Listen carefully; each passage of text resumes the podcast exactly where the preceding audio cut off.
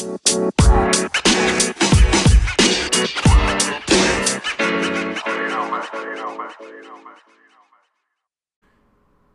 morning, afternoon, or evening, wherever you are in the world. Welcome to DBN News, the daily news that even plants crave. I'm your host, George, and here's your news for Wednesday, February 20th, 2019. News is courtesy to IGN. Apex Legends is back in the news in a good way today.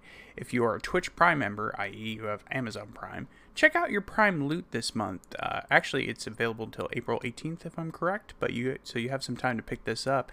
Um, you can get yourself one Omega pa- Point Pathfinder skin and five Apex packs added to your account. So if you haven't already, you'll need to link your Origin account to Twitch to claim the offer. Also, a new gun called Havoc seems to be a uh, LMG type weapon similar to the Devotion has dropped in the game today uh, with insanely good accuracy and insane damage output.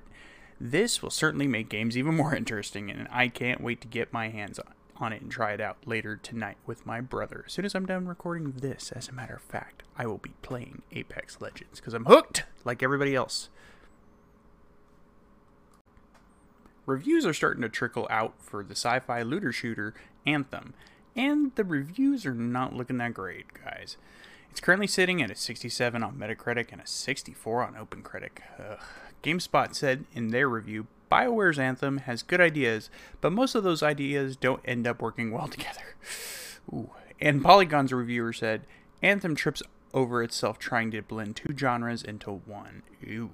That's a that's a hard one to take. Um, I would like to say that I have a few friends that are really enjoying the game right now, but man, things are not looking hot, so hot for Anthem out the gate. Uh, Anthem does release officially Friday. There are advanced copies out for reviewers, obviously, but uh, yeah, not a great sign for BioWare.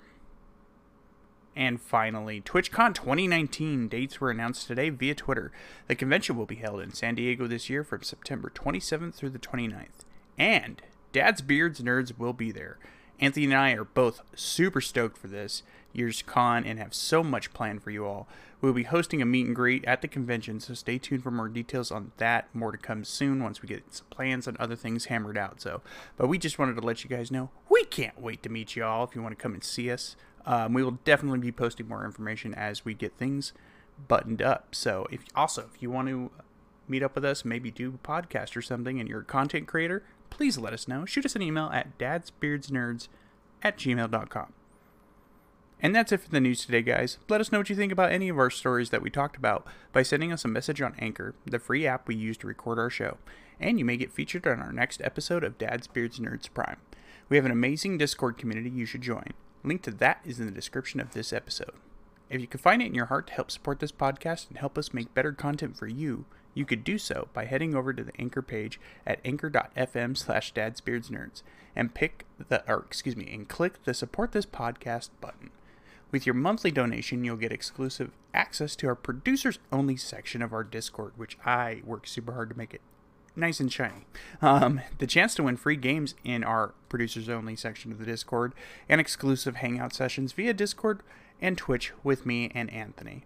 You can also find us on Twitter at Dad's Beards Nerds and Instagram at Dad's Beards Nerds Podcast. We'd love to hear from you. Until next time, take care, everyone, and hopefully we'll be seeing you at TwitchCon.